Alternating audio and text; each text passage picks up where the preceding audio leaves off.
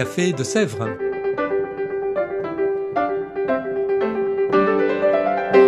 Au Café de Sèvres, on discute philosophie et théologie.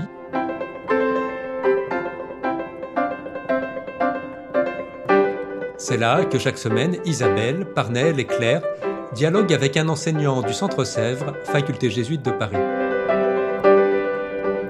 L'émission d'aujourd'hui est animée par Parnell Ledaga.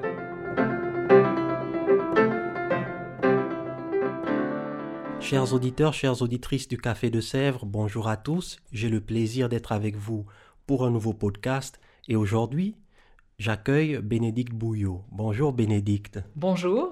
Alors vous êtes enseignante ici au Centre Sèvres, docteur en philosophie. Vous avez euh, rédigé votre thèse notamment sur Edith Stein dont nous allons parler parce que vous êtes l'autrice, la co-autrice d'un ouvrage intitulé Éveille-toi mon âme, introduction à la philosophie d'Edith Stein. Vous l'avez coécrit avec Christophe Béja et il paraîtra euh, dans quelques jours, le 18 octobre, publié par les éditions des Clés de Brouwer. Alors, Edith Stein, c'est un sujet intéressant, mais Edith Stein est une personne, j'ai envie de dire, pas très connue. Moi, j'ai entendu parler d'Edith Stein, notamment durant les messes, lorsqu'on célèbre euh, sa journée. On dit parfois, elle s'appelle, elle a pris un autre nom, Sainte Thérèse Bénédicte de la Croix, juive convertie euh, au catholicisme, beaucoup de choses intéressantes, voilà, morte à Auschwitz, mais en dehors de, de cette petite présentation, il n'y a pas tellement de choses que l'on sait sur elle. Alors, pouvez-vous nous parler un peu d'Edith Stein? Qui était-elle? Comment a-t-elle grandi? Et Dites-nous en plus, s'il vous plaît. Alors effectivement, euh, Edith Stein n'est pas une figure euh, très connue en France euh, aujourd'hui. On, la confond encore assez souvent avec Etty Lessum, par exemple. donc c'est une philosophe allemande. Elle est née en, 1891 à, Breslau, en, Silésie. Hein, c'est la Pologne actuelle. Et elle grandit dans une famille juive bien assimilée. Hein. Elle est la mhm. dernière de 11 enfants, je crois.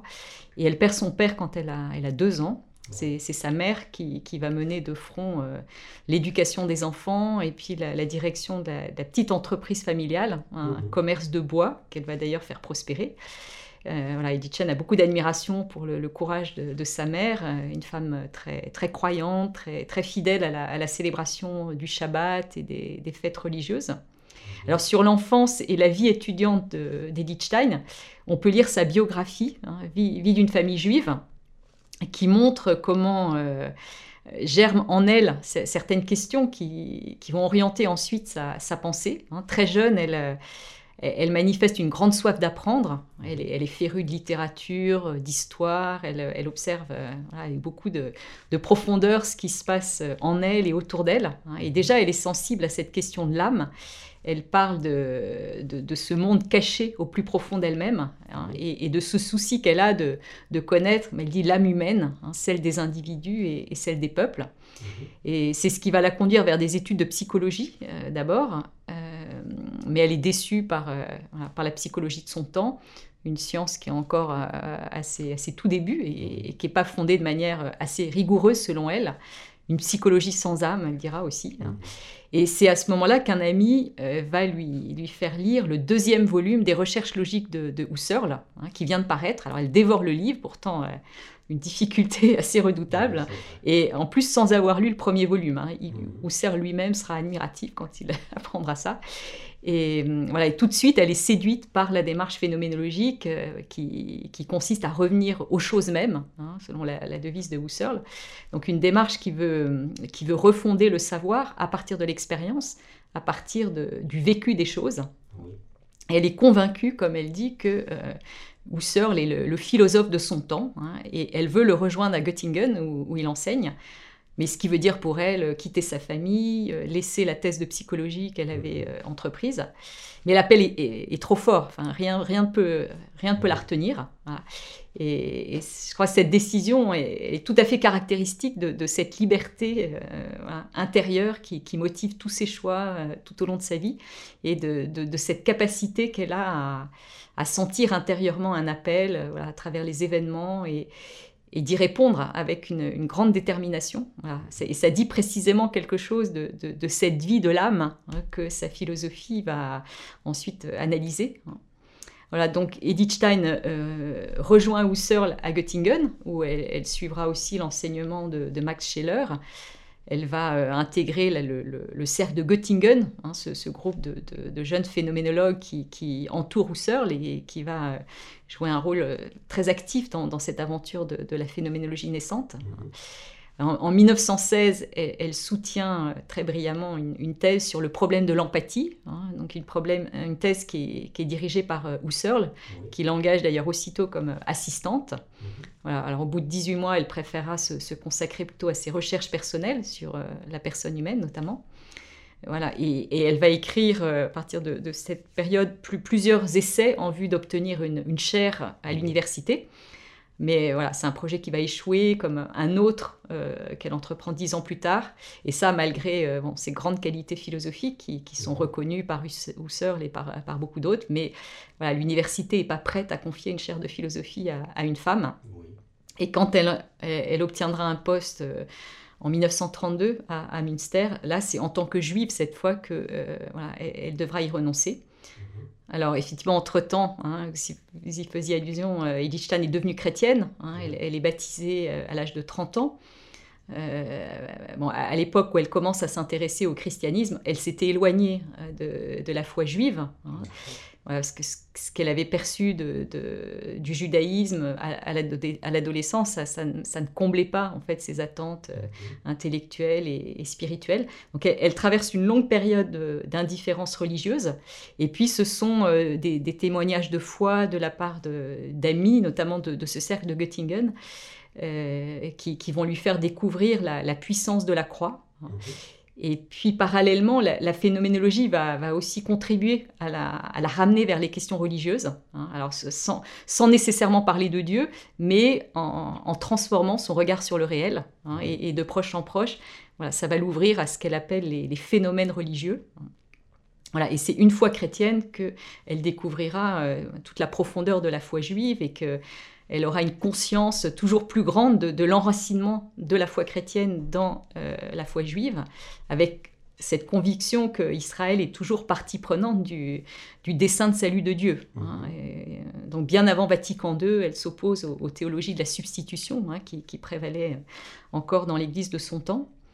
Alors après sa conversion, elle, ne délaisse pas la phénoménologie, mais elle découvre Thomas d'Aquin, elle traduit son De Veritate, et puis elle, poursuit sa réflexion sur euh, la personne humaine à travers une, euh, articulation originale entre, phénoménologie et métaphysique. Donc elle est déjà dans ces questions qui sont euh, au cœur de, la phénoménologie ultérieure, hein, Ricoeur, Lévinas, Merleau-Ponty, Jean-Luc Marion, hein, c'est-à-dire celle d'un prolongement nécessaire ou pas de la phénoménologie. Hein. Voilà. Et alors, en même temps qu'elle poursuit ses recherches, elle, enseigne dans une école tenue par des dominicaines, ce qui va la conduire euh, à toute une réflexion sur, sur l'éducation des femmes. Hein, on est dans cette époque de grand bouleversement de, la condition des femmes. Et, euh, voilà. et en fait, plus radicalement même, elle s'interroge sur le fondement et le sens de la différence, de la différence sexuelle, 20 hein, ans, plus de 20 ans avant Simone de Beauvoir. Voilà. Et puis elle déploie aussi très tôt une résistance euh, active contre le nazisme, hein, jusqu'à demander à, à, Pie XI en 1931 sa, condamnation officielle par l'Église. Hein. Voilà, en 1933, elle entre au Carmel de Cologne. Euh, 12 ans plus tôt, c'est la lecture de la Vida de Thérèse d'Avila, hein, qui avait été euh, vraiment l'ultime événement qui, qui, l'avait conduite à se, se, décider à demander le baptême, et puis qui l'a convaincu que sa place était au Carmel. Voilà, donc au Carmel, elle poursuit son, travail intellectuel à la demande de, ses supérieurs. Elle publie euh, en 1936 son, œuvre la plus aboutie, Lettre finie et, et Lettre éternelle, qui est en partie une réponse critique à, l'analyse que fait Heidegger de la finitude dans, Être et temps.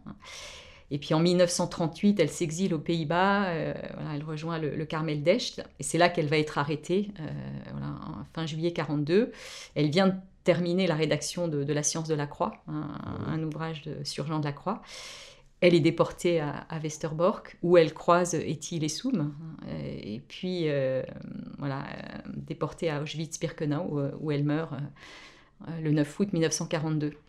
Alors, euh, je vous remercie pour cette introduction. J'ai envie de dire, c'est vraiment passionnant. Il y a beaucoup de choses que je viens d'apprendre on peut se rendre compte que c'était euh, en fait un personnage assez indépendant et surtout un peu en avance sur son temps quand on connaît un peu les difficultés qu'ont traversé beaucoup de femmes à son époque et en tant que juive ça n'a pas dû être facile. Alors il y a beaucoup de choses intéressantes.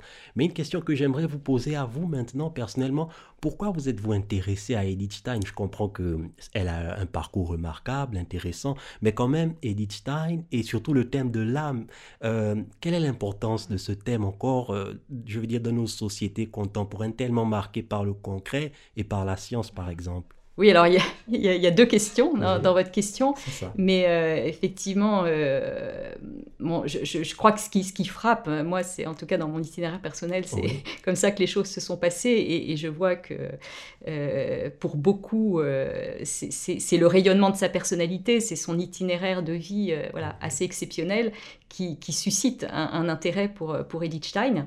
Hein, et on voit ça bon, dans les milieux catholiques, évidemment, euh, surtout depuis qu'elle a été canonisée, euh, voilà, déclarée euh, copatronne de l'Europe par Jean-Paul II. Aujourd'hui, il est même question qu'elle devienne docteur de l'Église. Hein.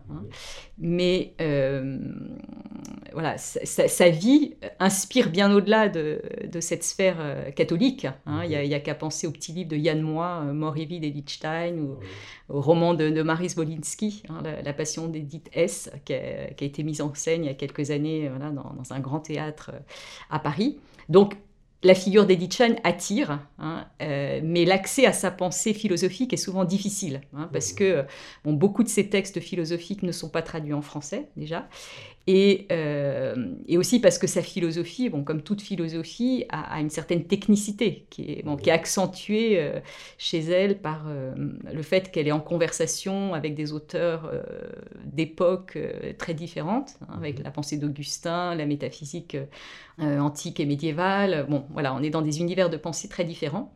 Et donc, avec Christophe Béchard, on, a été sensible à, à cette demande euh, d'une vulgarisation en quelque sorte de, la pensée d'Edith Stein.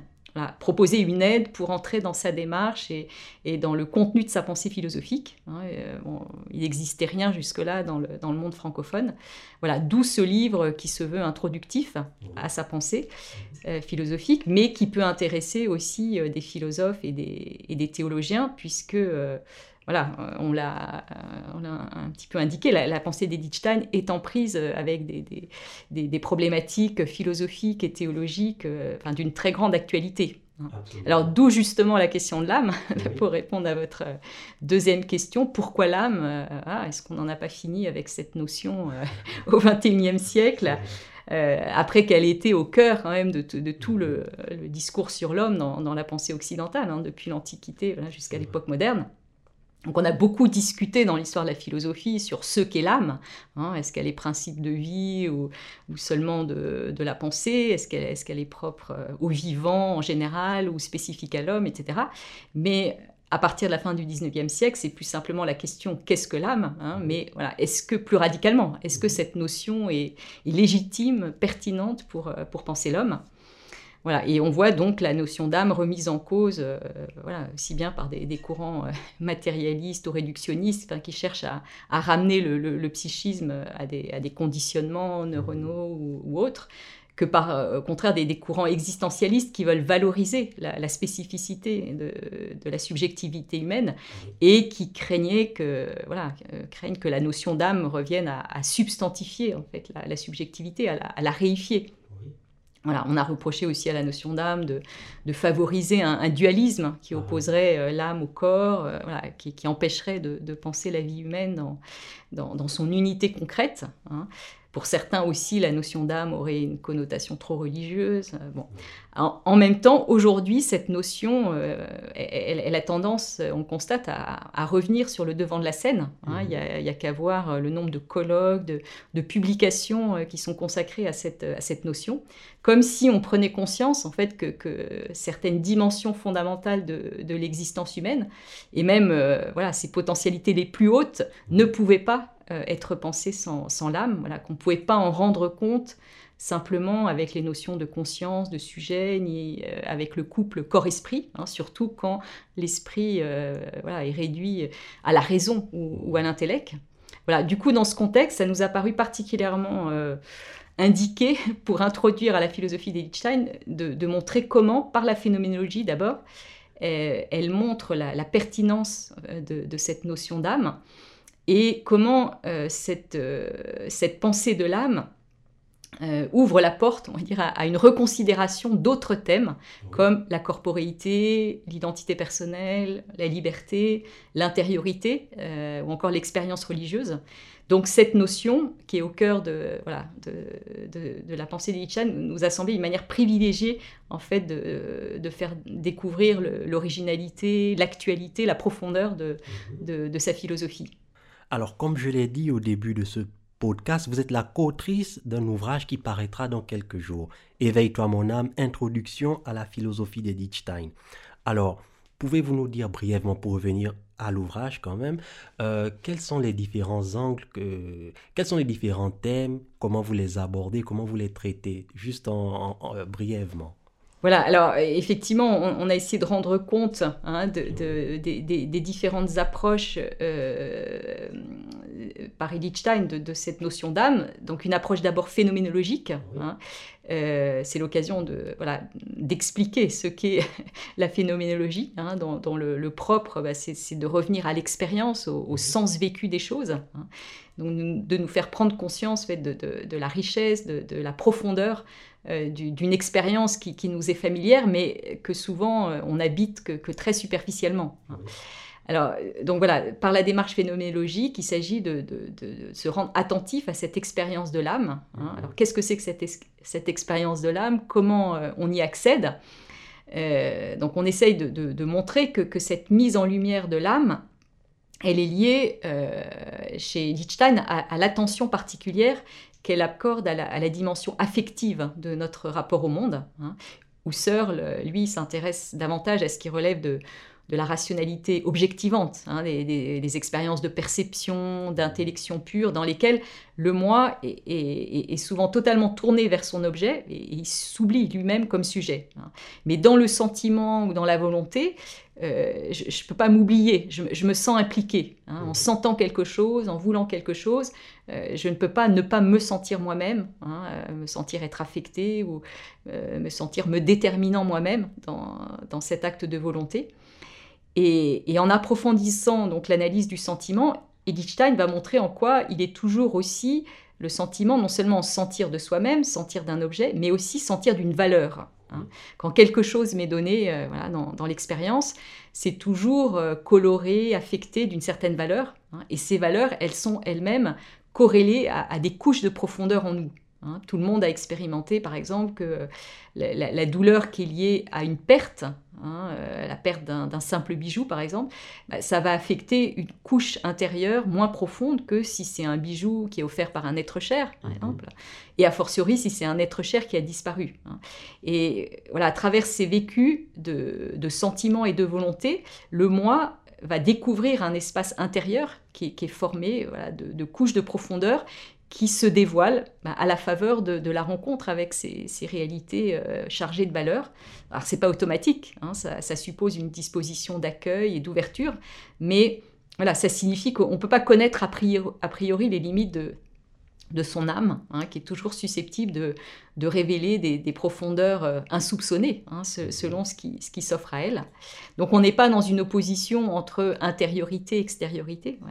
L'âme, c'est euh, contraire, ce par quoi euh, la réalité extérieure à laquelle on est ouvert par notre corps, notre euh, esprit, ce par quoi cette réalité, elle est ressentie, elle est intériorisée, elle est faite chair et sang, comme elle dit, hein, euh, accueillie en, soi. Voilà, et donc à travers la notion d'âme, Edith Stein va, relier l'affectivité, comme sentir de soi, sentir des choses et, et, des valeurs, a cette capacité à, s'ouvrir au monde hein, mmh. pour euh, en déchiffrer le sens, pour euh, voilà, y exercer sa liberté à partir d'une volonté qui se creuse justement dans, cet espace intérieur. Voilà. Et c'est donc dans, ce processus dynamique que euh, la personnalité se, façonne. Hein. Alors, dans, dans, ces développements plus métaphysiques, on montre comment Edith Stein approfondit cette dimension médiatrice de, l'âme, hein, médiatrice donc entre l'intérieur et l'extérieur, entre affectivité et, rationalité objectivante, entre corps et esprit. Euh, médiatrice à l'image de l'humain qui est lui-même médiateur entre le ciel et la terre, entre Dieu et la création. Hein. Mais voilà, Edith Stein revient toujours à cette, détermination fondamentale de l'âme comme se sentir soi-même comme auto-affection, on dirait aujourd'hui. Euh, voilà, c'est toute son originalité. Et puis donc l'approche mystique pour terminer. Hein. alors là, il y aurait beaucoup à en dire, euh, mais l'intérêt d'Edith pour la mystique est, d'abord phénoménologique. Hein. c'est la mystique comme expérience qui intéresse Edith Stein, une expérience qui, dévoile peut-être les, les, possibilités les plus hautes de, l'humain. Hein.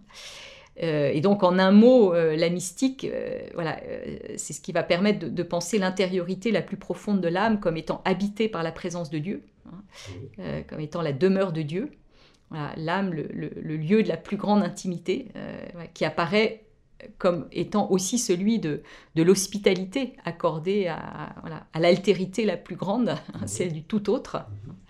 Voilà, et donc l'approche mystique hein, va faire apparaître comment, euh, comment l'âme qui, bah, qui exprime, on l'a dit, la, dimension affective de, de, la subjectivité, bah, va trouver son, son, son, déploiement euh, ultime, on va dire, hein, dans, dans, la forme la plus haute de l'affectivité qui est l'amour, et ultimement voilà, l'amour divin hein, qui euh, embrasse et éclaire toute chose. Bénédicte, tout cela est très passionnant, mais nous, notre podcast touche à sa fin. Mais avant de rendre l'antenne, euh, j'aimerais vous poser une question que j'ai coutume de poser à tous les invités ici quels sont les livres, les ouvrages que vous recommanderiez à quelqu'un qui, disons, euh, aimerait se familiariser avec la philosophie d'Edith Stein. Et je ne parle pas de votre ouvrage qui déjà est un bon départ parce que je l'ai feuilleté, il est très accessible, je peux le garantir. Mais les ouvrages que vous recommanderiez à un parfait novice, d'ailleurs seront-ils même accessibles? Parce que quand j'entends quand même Husserl, euh, ça a l'air d'être assez, abstrait. Donc, quels sont ces ouvrages? Absolument. Alors, euh, ben, on, a, enfin, j'ai suggéré tout à l'heure que, la vie et la pensée d'Edith Stein étaient, très liées. Hein. donc, euh, moi, je conseillerais volontiers de commencer par une biographie d'Edith Stein. Alors, il y a celle écrite par elle-même, hein, Vie d'une famille juive, à laquelle je faisais allusion tout à l'heure. Hein. donc, un texte qu'elle écrit en, en 1933 euh, comme acte de résistance au nazisme. Hein, c'est pour rectifier l'image que les nazis euh, véhiculaient du, judaïsme.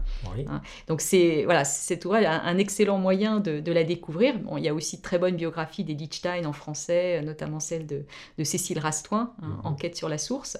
Sinon, pour découvrir sa philosophie, euh, je recommanderais un, petit recueil qui s'intitule De la personne, hein, qui a été euh, publié au CERF par euh, Philibert Secrétan, et qui comporte des extraits de, différents textes, de différentes périodes d'Edith Stein sur euh, la personne.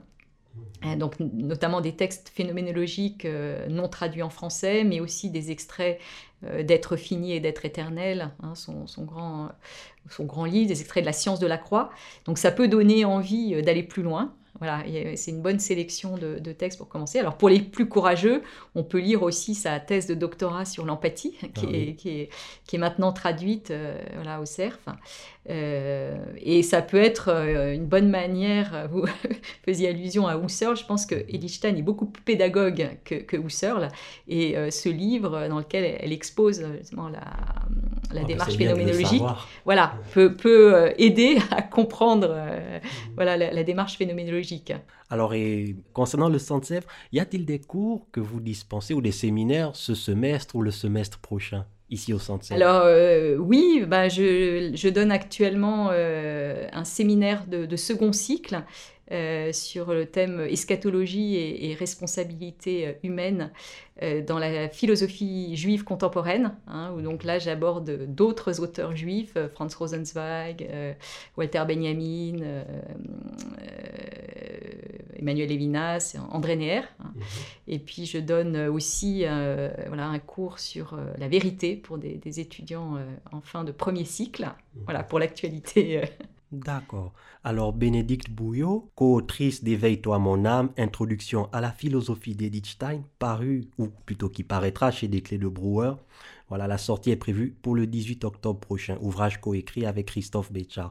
Je vous remercie infiniment euh, de votre temps. Merci de nous avoir fait découvrir euh, un personnage fabuleux et une philosophie tout autant passionnante. Un grand merci à vous. Quant à vous, chers auditeurs et auditrices du Café de Sèvres, je vous remercie une fois de plus pour votre fidélité, pour votre écoute. Je vous donne rendez-vous dans deux semaines. D'ici là, portez-vous bien. À bientôt.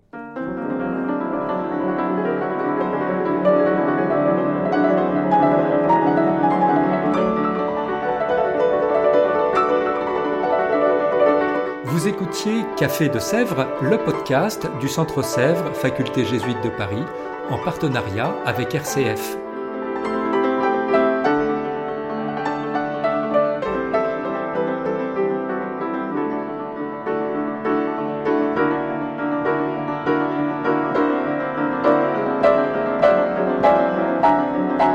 Pour ne rater aucun épisode, abonnez-vous sur votre application préférée. Spotify, Deezer, Apple Podcast ou Google Podcast.